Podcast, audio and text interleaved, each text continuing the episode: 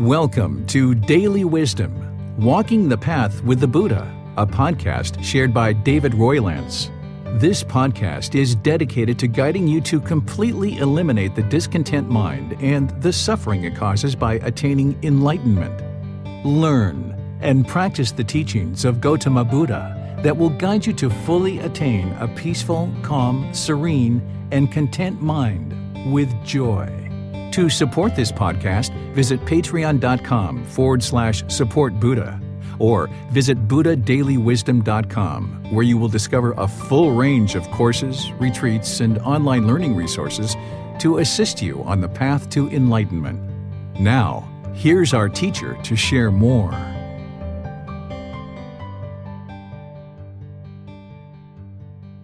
Sawadee Hello and welcome to Daily Wisdom Walking the Path with the Buddha. Today is our Pali Canon and English study group where we study the words of the Buddha in this book series titled The Words of the Buddha The Path to Enlightenment Revealing the Hidden. We're in volume 11, which is titled The Realms of Existence. Today we're studying chapters 101 through 110. And if you've been joining us regularly, you might have read these chapters before class so that then you're more prepared coming into the class and you might have some questions that you'd like to get answered as a result of your individual independent study.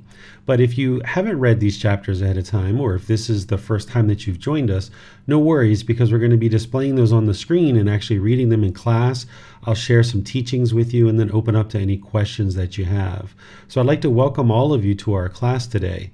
And in order to get these books so that you can read ahead, if you'd like, is you can just go to buddhadailywisdom.com and from there you can download them, you can order them off of Amazon, you can also print them yourself if you like. Just get the files and print them. It's totally up to you. But you're always welcome to join this program, which is on Saturday. And we also have a program on Sunday and Wednesday called the Group Learning Program. That's the program that I suggest people start in. And we use this book, Volume 1, as our book for that program. And then in this program, we use volumes 2 through volume 13 of this book series. And these two programs together will help you to build up your practice and gradually train the mind to move closer and closer to enlightenment. The way that we start this class, we typically will meditate ahead of time in order to prepare the mind for the actual class because meditating prior to class, it kind of clears out the mind and allows you to retain the teachings for a longer period of time so that then you can actually apply them in your daily life. So I'd like to invite all of you to meditate together. If you're joining through Zoom or Facebook or YouTube, or you're watching this on the replay, you're more than welcome to meditate with us together. And what you would probably do is take a position of either the seated, lying, or standing positions. And I'll do some chants to just kind of ease us into meditation. I'll give you a little bit of light guidance and then do some chants to kind of bring us out of meditation. And then we'll move into the actual teaching part of the class. So go ahead and take your position, whichever one you'd like. And you can just start breathing in through the nose and out through the nose. And you can just stay there and establish the breath if you like. But if you'd like to join along in the chants, you can join along, and then I'll be back with some guidance to help you get more out of your meditation. Arahang Sama Sambuddho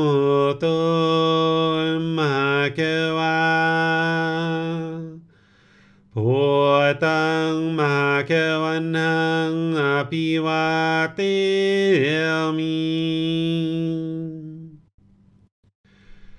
สวากาโตมหาเควตาตัมโมดามังนามาสามี สุปฏิปันโนมะเกวะโต สาวกสังโฆ สังฆนามามิ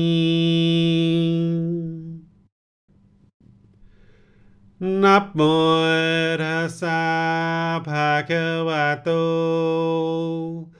arahato samma sambuddhassa Namo rasa bhagavato arahato samma sambuddhassa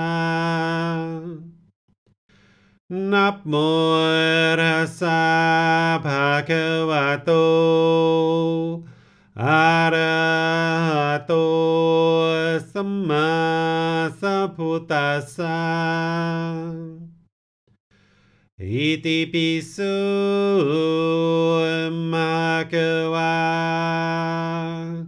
arahaṃ sammā sambuddho vicacaranang sammuno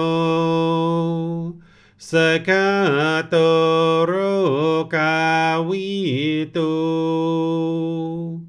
Anutero purisa दाम सती सता तव मनुस्ना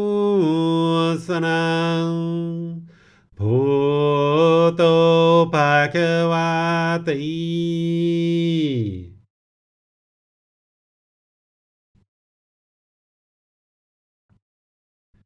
Okay, you should just be breathing in through the nose and out through the nose. Here you're just establishing the breath. Your breath isn't going to match to the guidance that I provide, but wherever you get to the next inhale, just breathe in gradually through the nose, experiencing the full breath. And then, whenever you get to the next exhale, just exhale out through the nose, experiencing the full breath.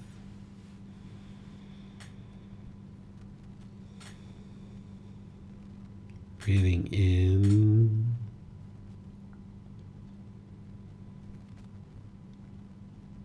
In, out. Start fixating the mind on the sound of the breath or the sensation of air moving over the skin into the nose. The breath is the present moment. Fixate the mind on the breath, the present moment. Breathing in.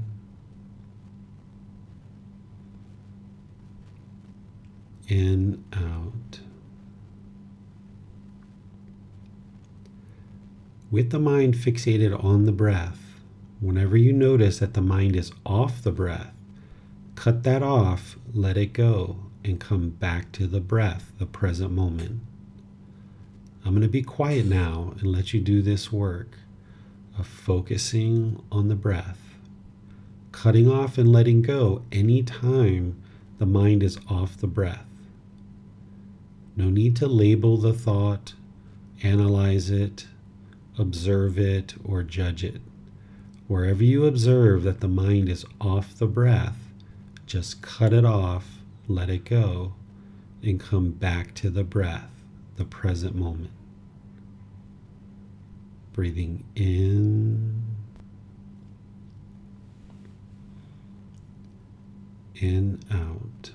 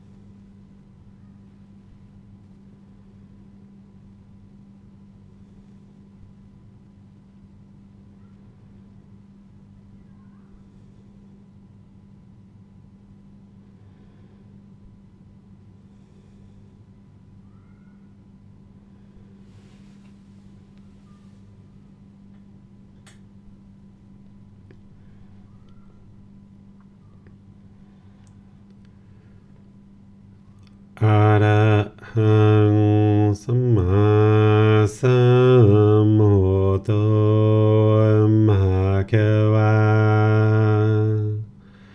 พุตังมหาเควนังอภิวาเทมิสวากขาโตมหาเควตาตัมโม ดามัง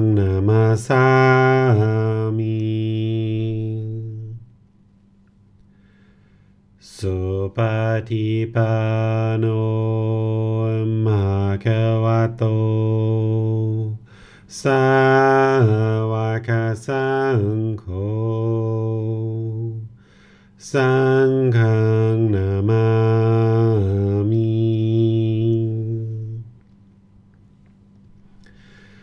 นับโมรัสสะภะคะวะโตอะระหะโตสัมมาสัมพุทธัสสะนับโมรัสสะภะคะวะโตอะระหะโตสัมมาสัมพุทธัสสะ Nắp mô đa sa pa ca va tô A ra tô sam sa phu ta sa Iti pi su ma ca va A ra hăng sam sa mô tô Vichacharanang samuro Sakatoro kawito. Anu Anutero purisa dama sati satatawa Manusanang พุทโธวิชาจารนังสัมมุโนสกาโตโรกาวิโต อนุเตโรปุริสาดามาสติสาตาตาวามานุสนังพุโตภาควาติ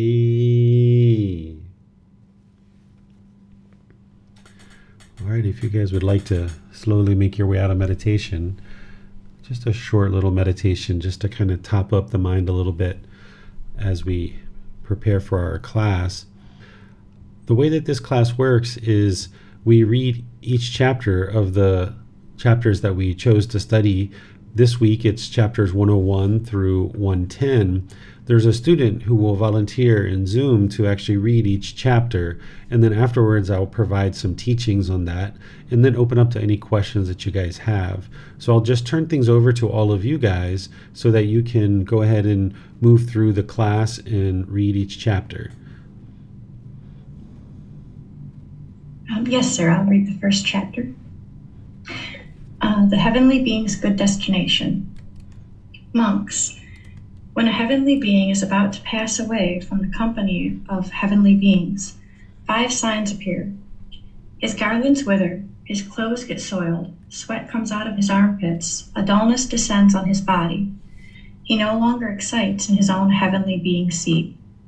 The heavenly beings, knowing from this that this heavenly being son is about to pass away, encourage him with three sayings Go from here, honorable sir, to a good destination. Having gone to a good destination, gain the gain that is good to gain. Having gained the gain that is good to gain, become well established. When this was said, a certain monk said to the perfectly enlightened one, What, venerable sir, is the heavenly being's fate of going to a good destination? What is their fate of the gain that is good to gain? What is their fate of becoming well established? The human state, monks, is the heavenly being's fate of going to a good destination.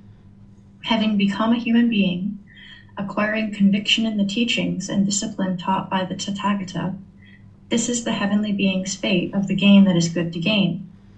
When that conviction is settled within one, rooted, established, and strong, not to be destroyed by any Brahmin or ascetic, heavenly being, Mara or Brahma, God, or anyone else in the world, this is the heavenly being's fate of becoming well established. When a heavenly being passes away from the company of heavenly beings, through his lifespan's ending, three sounds sound forth the heavenly being's encouragement. Go from here, honorable sir, to a good destination, to companionship with human beings. On becoming a human being, acquire a conviction unsurpassed in the true teachings. That conviction of yours in the true teachings well taught, should be settled, rooted, established, undestroyed as long as you live. Having abandoned bodily misconduct, verbal misconduct, mental misconduct, and whatever else is flawed, having done with the body what's skillful, and much that is skillful with speech, having done what's skillful with a heart without limit, with no material gain, then, having made much of the merit that's a ground for spontaneously arising in heaven through giving, establish other mortals in the true teachings and the holy life.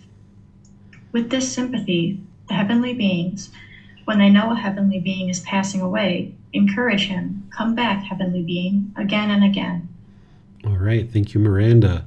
So here we're still looking at chapters related to the heavenly realm and going through these various realms. We started with hell, we went into the animal realm, afflicted spirits, human realm, and now we've been studying chapters on the heavenly realm. And one of the things that I've shared with you guys about the heavenly realm is these beings are still in the cycle of rebirth. They're experiencing exclusively pleasant feelings, and oftentimes because of that, they end up getting complacent and not actually moving to enlightenment. It's in the human realm, in the heavenly realm, that beings can get to enlightenment. But here in the human realm, we experience all three feelings of discontentedness. We experience pleasant feelings, which are like happiness, excitement, elation, thrill, euphoria. We experience painful feelings like anger, sadness, frustration, irritation, annoyance, guilt, shame, fear and we experience neither painful nor pleasant, kind of like displeasure or uncomfortableness. These three feelings are motivating human beings to learn and practice to get to enlightenment because human beings typically don't like those sad feelings or that grief or the fear and these other discontent feelings that we experience. So we have this kind of built in motivation to get to enlightenment but not so in the heavenly realm. In the heavenly realm, they're only experiencing that happiness, excitement, and elation. So therefore, they tend to be very complacent. And here you can see where the Buddha is talking about a good destination after heaven would be the human realm. Oftentimes, human beings think that it's desirable to get to the heavenly realm, but here you can see the Buddha's actually saying just the opposite. He's sharing how the heavenly realm is not the most desirable place, essentially, and instead it's the human realm where he's saying, you know, essentially that, yeah, this is a good destination. And the reason why is because we tend to be motivated to get to enlightenment. The ultimate goal is to get to enlightenment, not to get to the heavenly realm. So, if you understand that's the goal and you understand that the human realm is the best possible realm to do that in, then you start to really treasure this birth in this human realm. And you may have had previous births in the human realm, but now you're in the human realm. Don't allow it to go to waste, is essentially what the Buddha says in other discourses of his. So, rather than allow the mind to become complacent or you know turn away from the challenges that you experience instead maintain your dedication your diligence to learning and practicing and getting to enlightenment in this life so that you'll no longer experience this continuous birth which if there's birth there's going to be sickness aging and death. There's going to be this misery and this grief and sure we look at the brighter side of life and you know we're taught to do that and that's one of the things that we do in order to kind of get by. But in the unenlightened state the mind is actually can be sometimes quite miserable to experience those painful feelings and the neither painful nor pleasant feelings. So now that you're here in this human state this is a good destination Perhaps you were in the human realm before, perhaps you were in other realms before, perhaps you were even in the heavenly realm before. But now is your opportunity in this life to be able to learn and practice and get to enlightenment. What questions do you guys have on this chapter? Uh, it does not appear that there are any questions at this time, sir. All right. So we'll move to chapter 102. Yes, sir. Let's go to Jan to read chapter 102. Thank you, Miranda. Beings are few who are reborn among heavenly beings or human beings because they have not seen the Four Noble Truths. What do you think, monks? Which is more, the little bit of soil in my fingernail or the great earth? Venerable sir, the great earth is more. That the little bit of soil that the perfectly enlightened one is taking up in his fingernail is insignificant. Compared to the great earth, the little bit of soil that the perfectly enlightened one has taken up in his fingernail is not calculable, does not bear comparison, does not amount even to a fraction. So too, monks. Those beings are few who, when they pass away as heavenly beings, are reborn among the heavenly beings. But those beings are more numerous who, when they pass away as heavenly beings, are reborn in hell, in the animal realm, in the realm of afflicted spirits. For what reason? Because, monks, they have not seen the Four Noble Truths. What for? The noble truth of discontentedness, the noble truth of the cause of discontentedness, the noble truth of the elimination of discontentedness, the noble truth of the way leading to the elimination of discontentedness. Therefore, monks, an effort should be made to understand this is discontentedness. An effort should be made to understand this is the cause of discontentedness. An effort should be made to understand this is the elimination of discontentedness. An effort should be made to understand this is the way leading to the elimination of discontentedness. What do you think, monks? Which is more, the little bit of soil in my fingernail or the great earth? Venerable sir, the great earth is more. The little bit of soil that the perfectly enlightened one has taken up in his fingernail is insignificant. Compared to the great earth, the little bit of soil that the perfectly enlightened one has taken up in his fingernail is not calculable, does not bear comparison, does not amount even to a fraction. So too, monks, those beings are few who, when they pass away as heavenly beings, are reborn among human beings. But those beings are more numerous who, when they pass away as heavenly beings, are reborn in hell, in the animal realm, in the realm of afflicted spirits. For what reason? Because, monks, they have not seen the Four Noble Truths. What for? The noble truth of discontentedness, the noble truth of the cause of discontentedness, the noble truth of the elimination of discontentedness, the noble truth of the way leading to the elimination of discontentedness. Therefore, monks, an effort should be made to understand this is discontentedness. An effort should be made to understand this is the cause of discontentedness. An effort should be made to understand this is the elimination of discontentedness. An effort should be made to understand this is the way leading to the elimination of discontentedness. Thank you, Jan. So here, the Buddha is sharing with you that it's very rare for heavenly beings to be reborn into the human realm. You know, the previous discourse, he was saying that would be the you know good destination but here he's saying it's very rare and the reason why is because they haven't seen the four noble truths it's the four noble truths which is the buddha's first discourse to help you understand what is the cause of discontentedness and how to actually eliminate it. This is where you experience the breakthrough to understanding why you experience anger and sadness and frustration and all these other discontent feelings. This is helping you to establish what is called right view. If you didn't have right view established, you wouldn't know what is the problem in the unenlightened mind, what is the cause, what is the elimination, and what is the complete path forward. And without right view, that means an individual has wrong view. And what wrong view would be would be to blame other people for our feelings or our, our emotions, the the anger, the sadness, the frustration, any kind of annoyance that you're feeling, and all the other discontent feelings. If you're blaming others, then you're still having wrong view. So the more that you understand the Four Noble Truths and making that effort that the Buddha talks about to understand the Four Noble Truths and then practice them in daily life, where you're accepting responsibility for your discontent mind when you're able to do this and have that breakthrough, then you can establish right view. And now, when you know what the problem is, because you have right view, you can actually solve it. But as long as we have wrong view, we don't understand what the problem is, and we typically blame other people or we blame a situation or something like this.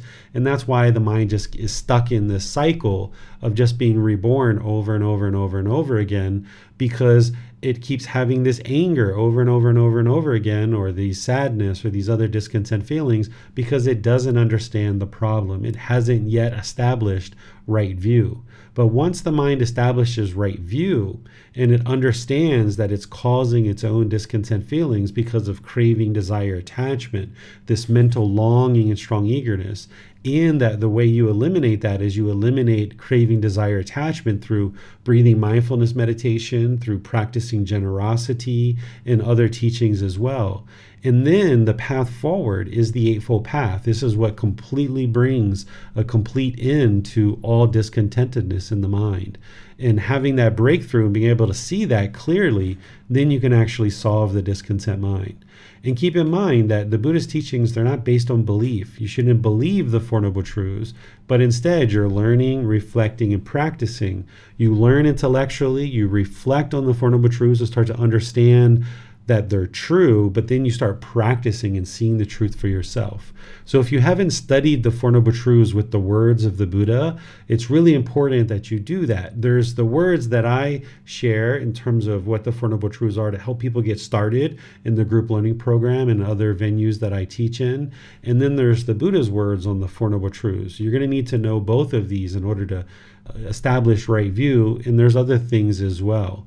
So be sure that you have deeply learned those and you've deeply understood them because oftentimes someone who might have learned other places and they might hear me talk about the four noble truths it might be like yeah yeah yeah i know the four noble truths. I've seen those before. But then you ask yourself what causes anger and if you can't answer that question and very easily, very simply of what causes anger, then you don't yet know what the Four Noble Truths are. And if you are asked the question, you know, what eliminates anger? And if you can't answer that question, then you don't yet know the Four Noble Truths and you're not practicing it. And then if you are asked the question, well, what is the way to completely eliminate all of anger in the mind, for example? And if you can't answer that question, then you don't yet know the Four Noble Truths. So even though you might have seen different versions of the Four Noble Truths, it's not until you understand them through the resources that I'm sharing, which has the words of the Buddha, where when you understand the Four Noble Truths through the words of the Buddha, then you deeply can understand them and practice them. And where you need help, you reach out and get help. Because as the Buddha is sharing here, you would need to know the Four Noble Truths in order to experience an improved rebirth, even if you are in heaven. You know, most likely what he's sharing here is heavenly beings are reborn into hell, the animal realm, and the afflicted spirits because they haven't learned and practiced the Four Noble Truths yet. They haven't had that breakthrough, that establishing of right view to understand what's actually causing the discontentedness. What questions do you guys have on this chapter? It does not appear that there are any questions at this time, sir. All right. So we will go to the next chapter, which is chapter 103. Here we're going to start talking about this uh, long course of the cycle of rebirth. The Buddha is going to start describing this for you. Yes, sir. Let's go to Allie to read chapter 103, please. Thank you, Miranda. Assem- assembly of an eon, first discourse. First, Venerable Sir, how long is an eon? An, e- an eon is long, monk it is not easy to count it and say it so many years or so many hundreds of years or so many thousands of years or so many hundreds of thousands of years then is it possible to give a simile to venerable sir it is possible monk the perfectly enlightened one said. Suppose, monk, there was a great stone, stone mountain, a yojana, 12, 15 kilometer long, a yojana wide, and a yojana height, without hole or crevice, one solid mass of rock. At the end of every hundred year, a man would stroke it once with a piece of castellan claw. That great stone mountain might, by this effort, be worn away and eliminated, but the eon would still not have come to an end. So, how long is an eon, monk? And of eon of such length, we have wandered through so many eons, so many hundreds of eons, so many thousands of eons, so many hundreds of thousands of eons. For what reason? Because, monk, the cycle of rebirth is without discoverable beginning. The first point is not to identify identifiable of being roaming and wandering on on hindered by ignorance and knowing of the true reality and fettered by craving for such a long time monk you have experienced discontentness mystery and disaster and swell the cemetery it is enough to experience fading away of strong feeling towards all condition enough to become free from strong feeling toward them, enough to be liberated from them. Thank you, Ali.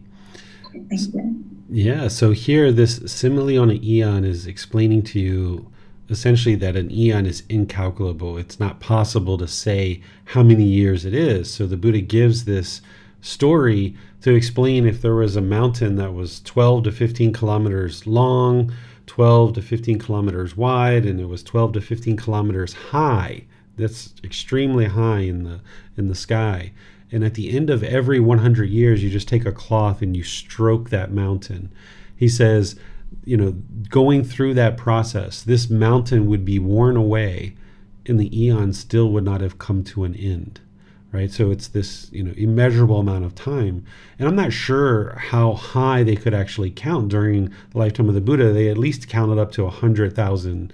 They were able to count up to that number. You know, I don't know if they had millions or billions or trillions, but the way that we look at the Earth itself is we say right now that we think that it's about 4.5 billion years old, which is a number that we can say, but I don't think that we really can fathom how long of a time that really is. That's an enormous amount of time. So an eon is you know an, an, incalculable amount of time. I don't know if they maybe couldn't count in millions. Maybe it's 10 million years. Maybe it's 20 million years. Maybe it's 40 million years. We don't know. Maybe it's 1 billion years. We don't know, right? But the Buddha is essentially saying that we've all roamed and wandered in this cycle of rebirth for countless eons, and that we've swollen this cemetery. Essentially, we've been born and died and born and died and born and died so many times as different beings, you know, in all these different five realms. And he's saying, you know, what is enough is to get away from these strong feelings, eliminate the conditions, eliminating the strong feelings that are in the mind and become liberated from them. And that's what's going to end this whole cycle of rebirth is eliminating the craving anger and ignorance more specifically the 10 fetters and then through purifying the mind of those pollutions that's what brings the mind into the peacefulness and the calmness and eradicates these strong feelings and ends this whole cycle of rebirth and it's wisdom that allows you to get there. When we lack wisdom, we just keep experiencing the same problem over and over and over and over again. This is the cycle of rebirth going over and over. In this life, you can see that you've been experiencing potentially the same problems over and over and over and over and over again. And it's not until you learn and gain wisdom that you can overcome that challenge and then you don't experience it anymore. But as long as we don't have the wisdom, then we keep experiencing it over and over and over again. So that's happening on a day by day, week by week, month by month basis and individual problems, but it's also happening at a much larger level in terms of all these different existences that you've had in the cycle of rebirth. Is because you didn't have wisdom that you needed to get to enlightenment, you've been encountering the same problem over and over, which is birth. So while the problem is definitely craving, anger, and ignorance, and this is what causes the discontent mind, in eradicating craving, anger, and ignorance, gets to this peaceful, calm, serene, and content mind with joy, where the mind is enlightened, you've solved that problem. But the bigger problem that every unenlightened being is experiencing is the cycle of rebirth. But you solve one, you solve the other. So it's craving that causes rebirth, it causes the birth to keep going over and over and over again. And what's causing craving to exist in the mind is it's this ignorance or the unknowing of true reality. So by cultivating wisdom, you overcome the challenges that you've been incurring in this life and in previous lives over and over and over again on an individual basis. But then you solve the bigger problem, which is the cycle of rebirth. Because if there's no more birth, then there can't be sickness, aging, and death. You can't experience grief, misery, despair, and any kind of painful feelings if there's no birth. It's only because there's birth that you continue to experience these feelings. So by eradicating the craving, anger, and ignorance, you eliminate discontentedness and you also eliminate the continuous rebirth. What questions do you guys have on this chapter? It does not appear that there are any questions at this time, sir. Okay, so we'll go to the next one. Yes, sir for chapter 104, um, a simile of an eon, second discourse. Venerable sir, how long is an eon? An eon is long, monk. It is not easy to count and say it is so many years, or so many hundreds of years, or so many thousands of years, or so many hundreds of thousands of years. Then is it possible to give a simile, venerable sir? It is possible, monk, the perfectly enlightened one said. Suppose, monk, there was a city with iron walls and a yojana, 12 to 15 kilometers long, a yojana wide and a yojana high, filled with mustard seeds as dense as a top knot. At the end of every hundred years, a man would remove one mustard seed from there. The great heap of mustard seeds might, by this effort, be depleted and eliminated, but the eon would still not have come to an end.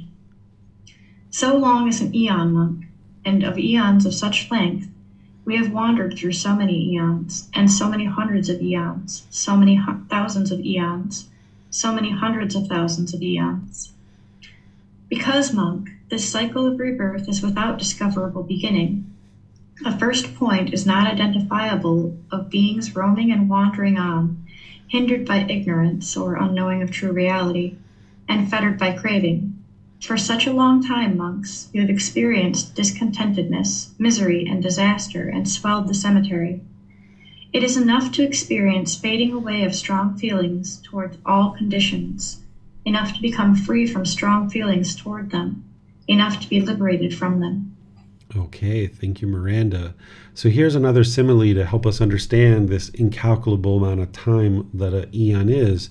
So the Buddha is describing a city with these iron walls that are 12 to 15 kilometers long, wide, and high. And they're filled with these mustard seeds, which are very little tiny seeds. And he says, okay, at the end of every hundred years, you take one mustard seed out. And by the time that all these are gone, the eon still would not have ended. So he's describing this, you know, utterly long amount of time.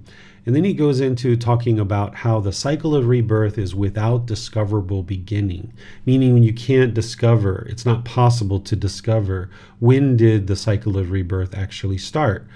Like I mentioned, you know, we kind of are trying to date the amount of time that the earth has existed and right now you know they're somewhere between 4 to 5 billion years is what they think that the world existed here in terms of the earth But the cycle of rebirth, the Buddha is saying it's undiscoverable. You can't discover it. And this can actually be really helpful for you because one of the times the things that the mind kind of gets wrapped around is thinking about, you know, when did all this start? You know, when did it all start? How did I get here? Why am I here today? You know, all these different questions. Well, if you just let that go and you realize you can't discover the time of when it was actually initiated. So just let it go and focus on the here and now that you're in a human birth and the mind is hindered by this ignorance and it's fettered by this craving. And that's what you're working on eliminating because if you can accumulate wisdom to antidote that ignorance, then you'll understand how to eliminate craving. And having eliminated craving, you'll be able to eliminate anger. So you'll be able to eliminate all of these things. And bring this to an end so that you'll no longer experience discontentedness and you'll no longer experience rebirth and the cycle of rebirth. What questions do you guys have on this chapter? Um, yes, sir. The mind kind of goes to, when reading these discourses, the cycle of rebirth. Could that have been going on prior to the existence of what we now know of as Earth?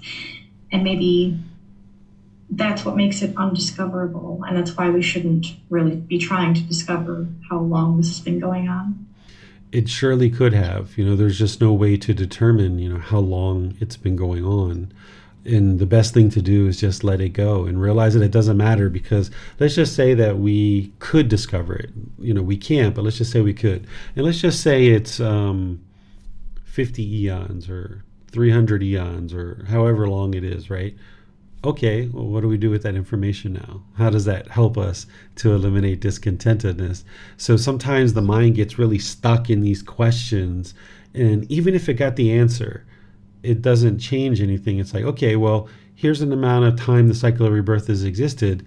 Your mind's still discontent. You've still got to learn the Four Noble Truths. You still got to learn the Eightfold Path. You still got to meditate. So sometimes the mind just you know gets wrapped around these things and gets obsessed with it. And the way that i encourage people to do is because you see here the buddha saying that it's undiscoverable to f- discover when it's actually started. And if you look around there's just no way to really discover it. Then you can just let that go and just bring the mind into the present moment and focus on what you need to do now in order to get closer and closer to enlightenment. Yes thank you sir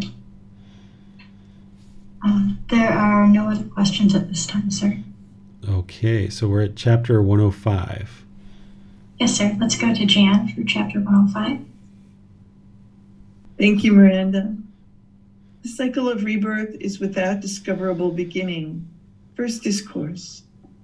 Venerable Sir, how many eons have elapsed and gone by?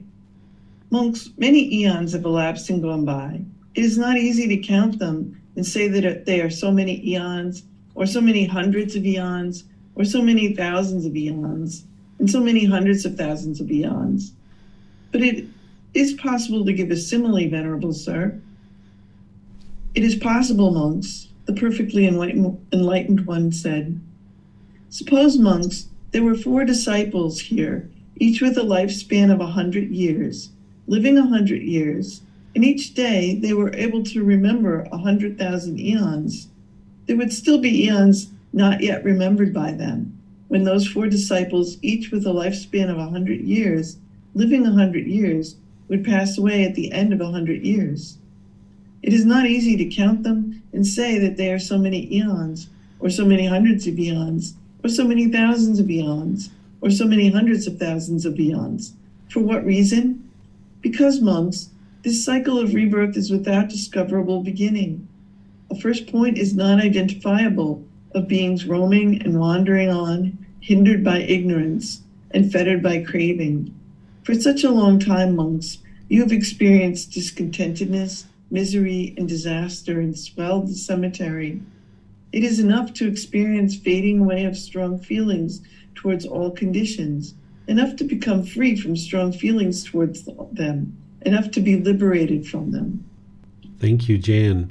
So here, once again, the Buddha is describing this undiscoverable beginning, this long, you know, eon. But let me take you into some things here that I think are helpful to look at above and beyond what we've already been discussing, because these discourses are very similar. beings roaming and wandering, right? He uses this in different places in his discourses. If you think back to when you maybe had a lot more craving than you have now, this is essentially what we do. Or if you look around the world of people who aren't on the path to enlightenment, this is essentially what we do. We roam and wander we have these cravings and we chase, chase, chase, chase, chase, chase, chase, chase, chase. If we get our craving, okay, we get happy. If we don't get our craving, we get angry. And then, you know, there's a period of time where maybe we're not doing too much. And then all of a sudden another craving comes up and we chase, chase, chase, chase, chase, chase, chase, chase, chase, thinking this is going to fulfill our mind and somehow we're going to be inwardly fulfilled by this we acquire what we were looking for, and those temporary feelings fade away the happiness, excitement, relation, or we don't get what we wanted, and then we experience this anger, this sadness, or frustration, or what have you. It's just like roaming and wandering. It's almost like that's what we've been doing our whole life is just chasing from one craving to the next, one craving to the next, just wandering in this life and in previous lives as well. So it's helpful to look at that because once you start getting on this path to enlightenment and you start really focusing on it and getting dedicated, you have this real goal and this real objective to to get to enlightenment. And then as you get closer and closer to enlightenment, you would have sorted out many aspects of your life. You would know by that point what is your livelihood and what is it that you're going to be doing and you know you're going to sort out you know the way that you're going to conduct yourself you'll have sorted out you know where you feel best about living in the world. Where before we understand these things, we might roam and wander. We might move from one place to the other, to the other. We might have one boyfriend, one girlfriend, bounce around from relationship to relationship. We might bounce around from career to career to career. All this roaming and wandering we're doing, trying to kind of figure out what makes this mind tick. Well, as you train the mind and you get rid of craving, anger, and ignorance, and this pollution is eradicated, more and more you come into understanding what is it that you're going to do in this life. Because if this is going to be your last life, you would like it to be conducted in a certain way that you accomplish the things that you have set out to accomplish and that you would like to accomplish certain things. So by the time you get to enlightenment, you're no longer roaming and wandering. You have a very clear direction in life of what it is that you're looking to do, where at other times in our life, we wouldn't necessarily say that. We we're very much roaming and wandering, trying to figure out what we're going to do in this world. So part of the path to enlightenment and part of what you're doing as you're getting rid of the craving, anger, and ignorance is eliminating this roaming and wandering and truly figuring out what this being who you are now is going to be doing in this world for the rest of this life as your last life. And then the other thing that I'd like to point out, which has shown up in some of the other discourses, but I'll just focus in on it here, is the Buddha talks about here it is enough to experience fading away of strong feelings towards all conditions. What he's talking about here is impermanent conditions, is that if you're roaming and wandering and you're you have this ignorance and you have this craving and you're grabbing on to I want a new job or I want a new pair of shoes or I, I want a new house, I I want this, I want that, I want this, all these impermanent conditions, thinking that this is what's going to create the inner peacefulness. But in reality, you just get these temporary happiness, excitement, and elation, these strong feelings, and then they fade away. And if you don't get those objects of your affection based on the conditions that the mind is set out to chase after, then you experience these painful feelings. And then those eventually fade away too. So, what the Buddha is talking about here is experiencing the fading away of strong feelings towards all conditions, where your mind is no longer longing and yearning with these strong feelings like, I've got to have that new pair of shoes, or I got to have that new diamond ring, or I've got to have that new purse, or I just got to have that new job. And if I don't get that new job, I'm going to be so angry, right? This is where when you are arising wisdom in the mind, eradicating that ignorance, and when you are eliminating this craving, this mental longing, strong eagerness, for these conditions. You understand that none of these external things are going to cause permanent peacefulness in the mind. You still have goals, objectives, and interests that you pursue, but you know that in pursuing all these things, that's not what's going to bring the inner fulfillment in the mind. And then that's where the mind becomes free of these strong feelings and it then becomes liberated, where it's liberated from this constant cycle of experiencing the chasing after what you want, you get it, temporary pleasant feelings. You don't get it, painful feelings, right? So you, the mind gets liberated from this, and you know very clearly what it is that you're interested in doing in this life, and you just do that and you just do it well and be completely comfortable with impermanence and any change that comes about. What questions do you guys have on this chapter? It does not appear that there are any questions at this time, sir. All right, so we'll go to 106. Uh, yes, sir. Let's go to Allie to read uh, chapter 106. Um, thank you, Miranda. The cycle of rebirth is without discoverable beginning. Second discourse. Master Gautama, how many eons have elapsed and gone by? Brahman, many eons have elapsed and gone by. It is not easy to count them and say they are so many eons or so many hundred of eons or so many thousands of eons or so many hundreds thousands of eons but is it possible to give a simile simile simile master Gautama? it is possible brahman the perfected enlightened one said suppose suppose brahman the grain of sand between the point where the river gain originate and the point where it entered the great ocean. It is not easy to count these and say there are so many grains of sand or so many hundreds of grains, so many thousands of grains, so many hundreds of thousands of grains. Brahman, the eon that have elapsed and gone by are even more numerous than that. It is not easy to count them and say that they are so many eon or so many hundreds of eon or so many thousands of eons or so many hundreds of thousands of eons. For what reason? Because Brahman, this cycle of rebirth is without discoverable beginning. At first point, it's not identifiable of being roaming and wandering on, hindered by ignorant and knowing of true reality, and fettered by craving for such a long time, Brahman, you have experienced discontentness, misery, and disaster, and swells sweltered the cemetery. It is enough to experience fading away of strong feelings toward all conditions, enough to become free from strong feelings towards them, enough to be liberated from them. All right. Thank you, Ali. This is another chapter essentially reinforcing the same things that we've already learned, but these are kind of things that are happening at different times because remember Gautama Buddha taught for 45 years so he didn't just you know even though they're showing up in the book one after another you know he might have said this you know in one year and two or three years later he might have said this to another person because these are people who are asking him questions students and here a brahmin which is a a Hindu priest essentially asking the Buddha questions. So the content here is the same, different simile, just explaining how the cycle of rebirth has no discoverable beginning and how these eons are just, you know, countless and numerous. So it would be, you know, impossible to explain how long an eon is and when did the cycle of rebirth actually begin.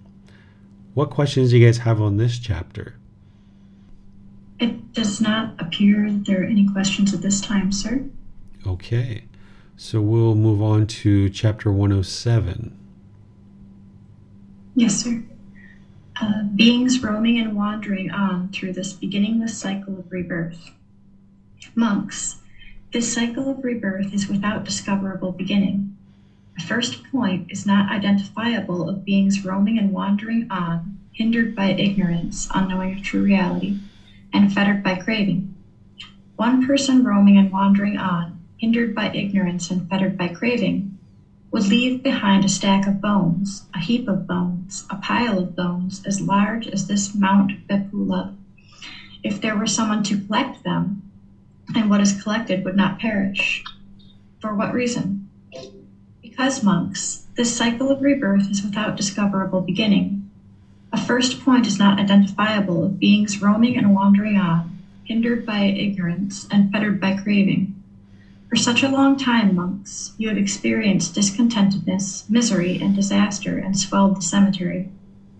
It is enough to experience fading away of strong feelings toward all conditions, enough to become free from strong feeling toward them, enough to be liberated from them. This is what the perfectly enlightened one said.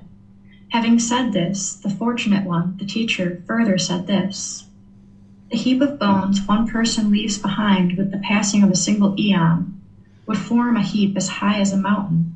So said the great sage. This is declared to be as massive as the tall Vepulla mountain, standing north of Vulture Peak in the Magadhan mountain range. But when one sees with correct wisdom the truths of the noble ones, discontentedness and its cause, the elimination of discontentedness, and the noble eightfold path that leads to discontentedness is calming, then that person, having wandered on for seven more times at most, makes an end to discontentedness by destroying all the fetters. All right. Thank you, Miranda. So here, the Buddha is saying essentially the same thing that we've seen in the other chapters. He's using another analogy, this heap of bones. And then in this particular discourse that he's speaking to somebody, he goes on and he talks about how when one sees with correct wisdom the truths of the noble ones, these are the Four Noble Truths. Discontentedness, meaning that's the problem, is discontentedness is the problem, these conditioned feelings. Its cause, which is craving, desire, attachment the elimination is the elimination of craving, desire, attachment, eliminating the mental longing, strong eagerness. And the way to completely eliminate discontentedness is the Noble Eightfold Path. That leads to discontentedness is calming, meaning it completely eliminates discontentedness from the mind. Then that person, having wandered on for seven more times at most, makes an end to discontentedness by destroying the fetters. So here, what the Buddha is actually talking about is he's talking about the Four Noble Truths, and then he talks about kind of diminishing, not actually eliminating, but diminishing discontentedness. Why saying the calming of discontentedness? Because this is a person who's he's describing that's in the first stage of enlightenment. Because he's saying here, this person wanders on for seven more times at most. This is the stream enterer. And in that first stage of enlightenment, you've diminished and significantly reduce discontentedness, or here the word that's being used is calming discontentedness. And at that point, once somebody makes their way into the first stage of enlightenment as a stream enter, they will attain enlightenment in that life or some future life with a maximum of seven more rebirths. So if somebody gets to stream entry and they die, they could be born two more times or three more times or one more time. It really depends on the individual, but at most seven more times. They're destined to get to enlightenment and make an end to discontentedness. And then here he says, by destroying the fetters, those 10 fetters are what's keeping the mind in the unenlightened state, and it's keeping this being continuously trapped, continually being reborn in the cycle of rebirth. What a fetter is, is it's a ball and chain around your ankle. It's like a shackle with a chain and a ball attached to it. And this is what keeps it being trapped in the unenlightened state. So by eradicating the mind or destroying all the fetters and eradicating these pollutions of the fetters, then it's like unshackling yourself from this cycle of rebirth so that now the mind is free, it's liberated, it will no longer experience any discontentedness in this life, and there will no longer be any rebirth at all. What questions do you guys have on this chapter? It does not appear that there are any questions at this time, sir. All right, we'll go to chapter 108. Yes, sir. Let's go to Jan to read chapter 108, please. Thank you, Miranda. The long course in the cycle of rebirth. Monks, this cycle of rebirth is without discoverable beginning. A first point is not identifiable, of beings roaming and wandering on, hindered by ignorance and fettered by craving. Suppose, monks, a man would cut up whatever grass, sticks, branches, and foliage there is in this Jambudi- Jambudipa, one of the great continents, and collect them together into a single heap. Having done so, he would put them down, saying, For each one, This is my mother, this is my mother's mother. The sequence of that man's mothers and grandmothers would not come to an end, yet the grass, wood, branches, and foliage in this Jambudipa would be used up and exhausted. For what reason? Because, monks, this cycle of rebirth is without discoverable beginning. A first point is not identifiable of roaming and wandering on, hindered by ignorance, and fettered by craving. For such a long time, monks, you have experienced discontentedness, misery, and disaster, and swelled the cemetery. It is enough to experience fading away of strong feelings towards all conditions, enough to become free from strong feelings towards them, enough to be liberated from them. Monks, this cycle of rebirth is without discoverable beginning. A first point is not identifiable of beings roaming and wandering on, hindered by ignorance and fettered by craving. Suppose, monks, a man would reduce this great earth to balls of clay the size of jujube kernels, six millimeters or a quarter inch long, and put them down, saying for each one, This is my father, this is my father's father. The sequence of that man's fathers and grandfathers would not come to an end, yet this great earth would be used up and exhausted. For what reason? Because, monks, this cycle of rebirth is without discoverable beginning. A first point is not identifiable of beings roaming and wandering on, hindered by ignorance, fettered by craving. For such a long time, monks, you have experienced discontentedness, misery, and disaster, and swelled the cemetery. It is enough to experience fading away of strong feelings towards all conditions, enough to become free from strong feelings towards them, enough to be liberated from them. All right. Thank you, Jan. Here is another discourse explaining essentially the same thing, but in a different way.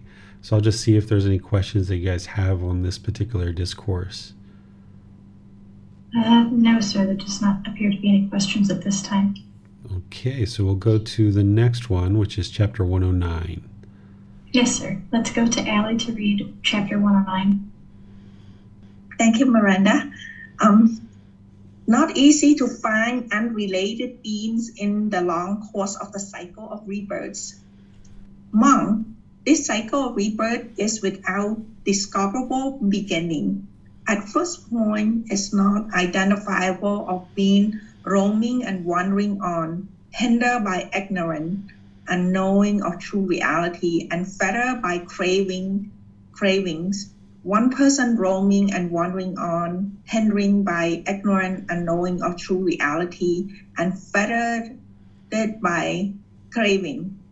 It is not easy, monks, to find a being who in this long course has not previously been your mothers. For what? For what reasons? Because, monk, this cycle of rebirth is without, without discovering beginning. The first point is not identifiable of being roaming and wandering on, hindered by ignorance, unknown or true reality, and fettered by craving. For such a long time, monk, you have experienced discontentness, misery, and disaster, and swelled the cemetery. It is enough to experience the fading away of strong feeling towards all conditions, enough to become free from strong feeling towards them, enough to be liberated from them. Monk, this cycle of rebirth is not without discoverable beginning. It is not easy, monk, to find a being who, in this long course, has not previously been your father. For what reason? Because, monk, this cycle of rebirth is without discoverable beginning, it is enough to be liberated from them. Monk, this cycle of rebirth is without discoverable beginnings. It is not easy, monk, to find a being who, in this long course, has not previously been your brother. For what reason? Because, monk, this cycle of rebirth is not without discoverable beginning. It is enough to be liberated from them. Monk, this cycle of rebirth is without discoverable beginning. It is not easy, monk, to find a being who, in this long course, has not previously been your sister. For what reasons?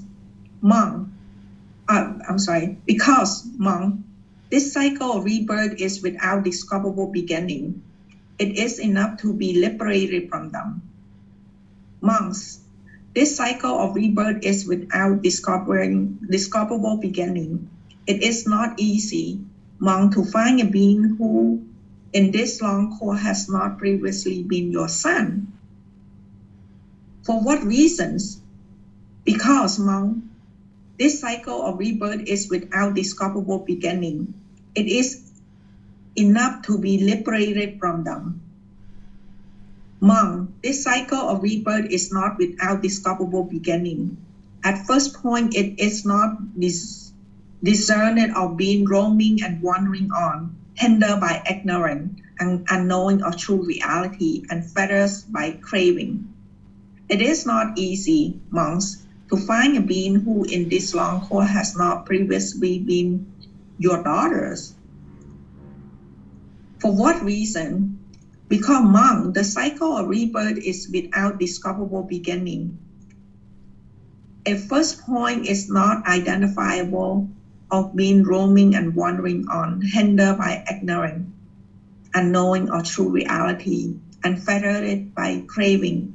For such a long time, monks, you have experienced the discontentness, mystery, and disaster, and swallowed the cemetery.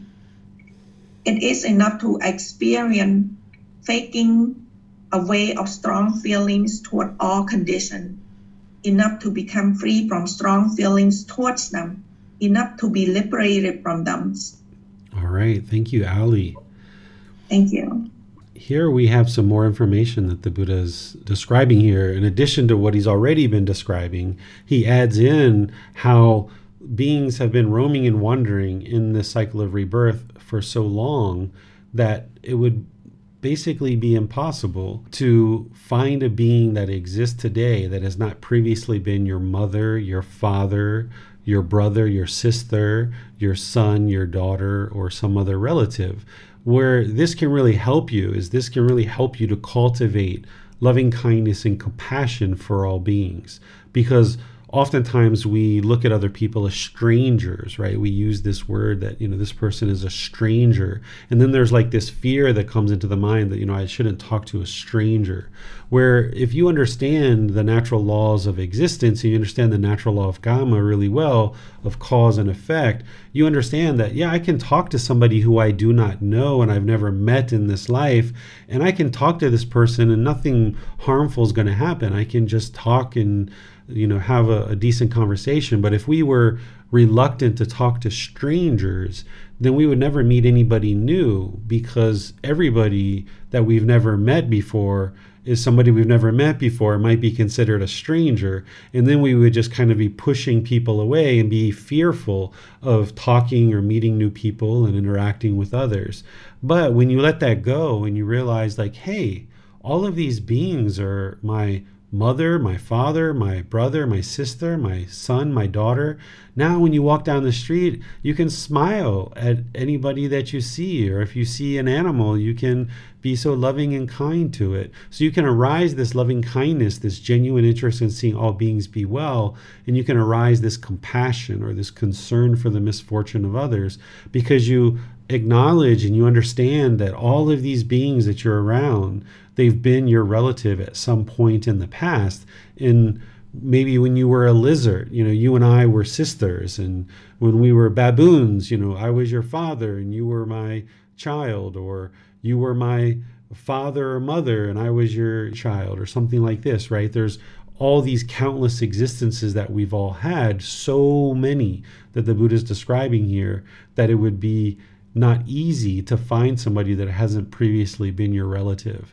And if you think that way, when you go out into the world, you can interact with people in a very different way. You know, I've commented in these classes before that here in Thailand, we refer to people as our brothers and sisters, our mom and dad, or grandmother, grandfather, even someone you never met before. If you go to a restaurant, the Thai language is such that we call each other the pronoun that is associated with that particular relationship. So if I go to a store and there's an elderly lady there, I might call her grandmother or I might call her mom. Or if there's an elderly man, I might call him grandfather or father. Or if there's a, a someone who's maybe five or 10 years older than me, I might call them big brother or big sister. Or if there's someone who's a little bit younger than me, I might call them little brother or little sister. If you come in contact with children, you might call them Uh, your own child. There's language that we use to refer to them as if they are our own child.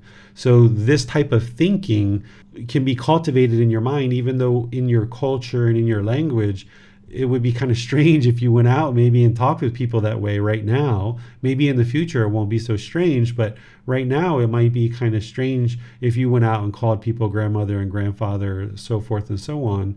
But if you think this way and you produce this thinking that all these people are your relatives, then you'll maybe find it easier to practice right intention or easier to practice right speech or right action. You might be able to arise loving kindness and compassion in situations where you otherwise weren't able to. So keep this in mind as you kind of navigate the world and you come in contact with different beings that these aren't strangers. These are just relatives from the past that you haven't yet met in this life yet. And be willing to talk with other people and kind of knock down any kind of uh, barriers that are maybe hindering you from being able to talk with others freely and have that open relationship where you can talk and have a conversation and then just move on and not feel like just because you're talking with somebody, you have to be their best friend, that you can have a conversation and you can just move on from it. What questions do you guys have on this chapter? Um, yes, sir. I was wondering if you have any guidance on how we could maybe explain this to others who might not be on the path and might not understand the cycle of rebirth and how all of that works, sir. Yeah, something that you might say like coworker situation, right? You know, if you're like, you know, working with people and you can say, you know, I feel like you're my sister. I, I, I treat you as if you're my brother, or I respect you as if you are my brother. But one thing you need to be aware of is that depending on what those people's relationship is with their brother, their sister, their mother, and so forth, you might be entering into a situation where they're starting to associate things with you in a negative way if they're having challenges in those relationships. So it can be helpful to understand the relationship they have with those people in their life before you kind of talk that way with them because there can be what's called transference like let's say somebody has a, a really difficult time with their sister and they've had a struggling relationship their whole life and now you start calling them sister they're going to transfer those feelings of difficulty with sister to you and it can actually be complicated. Here in thailand we don't have that issue because family relationships tend to be you know very well maintained and people respect their family really really well. So when we call each other these family names you know in these family relationships it's just you know quite normal. But in western cultures we sometimes really struggle in relationships and there can be this transference of negative feelings or negative emotions and you just would like to pay attention to that. And if you're going to talk with people in a way that they are your relative be sure you understand a little bit about their family life that this is a healthy relationship that they have with their brothers or sisters and so forth because that's not always the case in uh, most countries actually yes thank you sir that's very wise mm-hmm. thank you very much Yes, you're welcome. Uh, it does not appear that we have any other questions at this time, sir. Sure. And let me just add one thing to that, Miranda. While it would be wonderful if other people, you know, understood this thinking and, and thought of you as their relative in a, in a real wholesome way, What's really important, though, is for your practice. Is while it would be wonderful for us to explain these things to people, but as long as your mind is thinking as if this person is a relative, even if you don't mention it to them, that that's how you're thinking and that's how you're relating to them, but it's beneficial for your thinking. Yes, sir. Thank you. Mm-hmm. You're welcome. All right. So the last chapter for today is chapter 110. Uh, yes, sir. Let's go to Jan to read chapter 110, sir. Thank you, Miranda. The stream of tears. Monks, this cycle of rebirth is without discoverable beginning.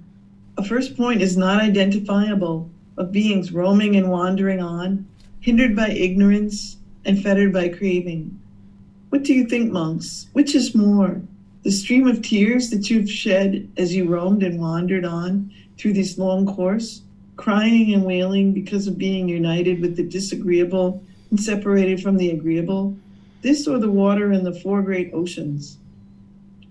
As we understand the teachings taught by the perfectly enlightened one, Venerable Sir, the stream of tears that we have shed as we roamed and wandered through this long course, crying and wailing because of being united with the disagreeable and separated from the agreeable, this alone is more than the water in the four great oceans.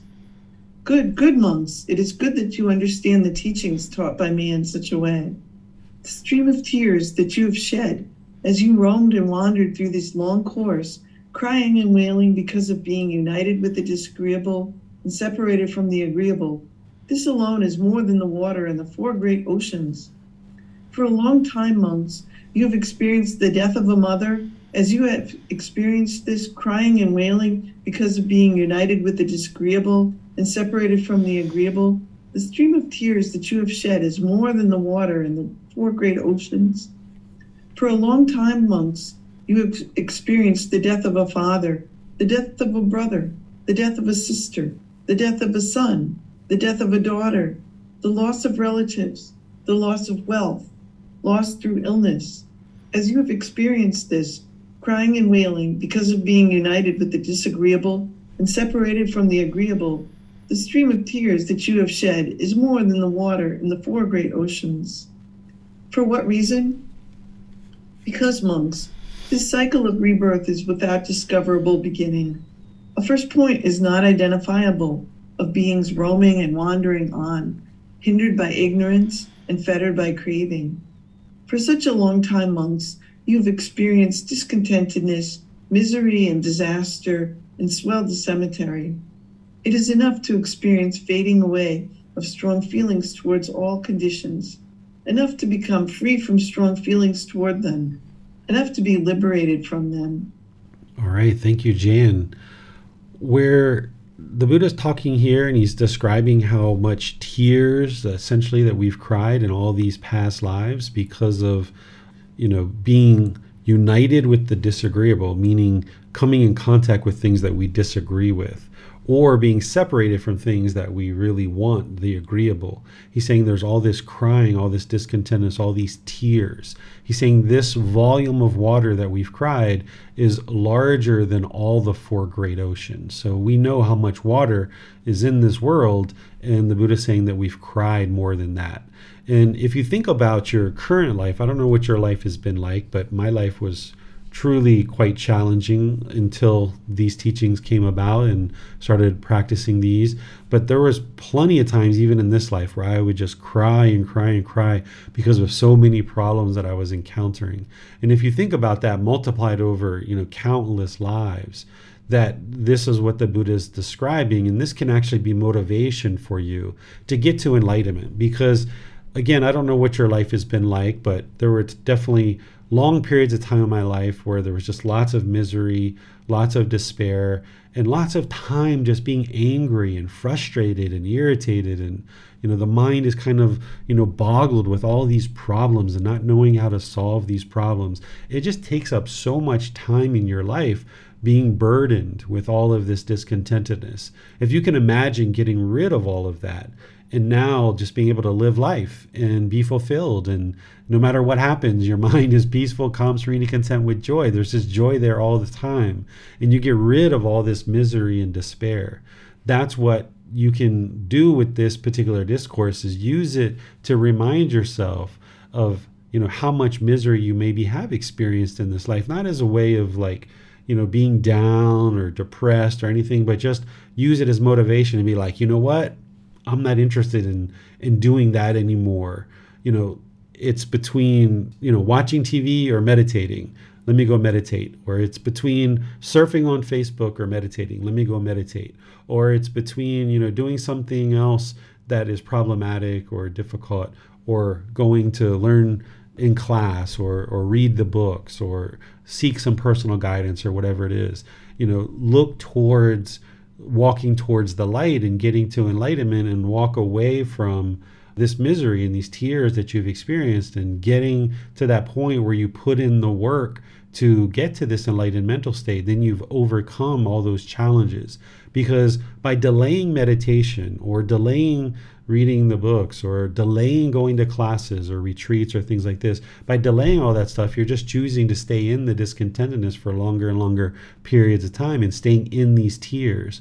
But by prioritizing your practice and ensuring that you are instead moving towards the cultivation of wisdom and training the mind in meditation, then you're choosing to leave behind all of these things. And while you're still going to experience challenges and maybe some more misery as you're making your way to enlightenment, those days can be numbered as you learn and you practice and you train the mind. You can leave all of this behind and realize that this discontentedness is impermanent. You can put it into this because you have these teachings. You have a teacher, you have a community, you have the ability to learn, and you can put an end to all of this and no longer experience the, you know, constant shaking up of the mind. And here the Buddha's talking about these tears. You can get away from all of this where there's any kind of misery based on being confronted with things that you disagree with and being con- separated from things that you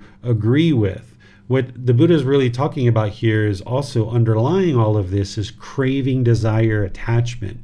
Because when you have a craving for something agreeable, then when you're separated from it, there's going to be painful feelings. Or if you have a certain craving to want things a certain way, and then you see something that's disagreeable, then when you come in contact with that, that's when the mind's going to be discontent. But when you eliminate the craving, desire, attachment, then there isn't this agreeable and disagreeable that's in the mind.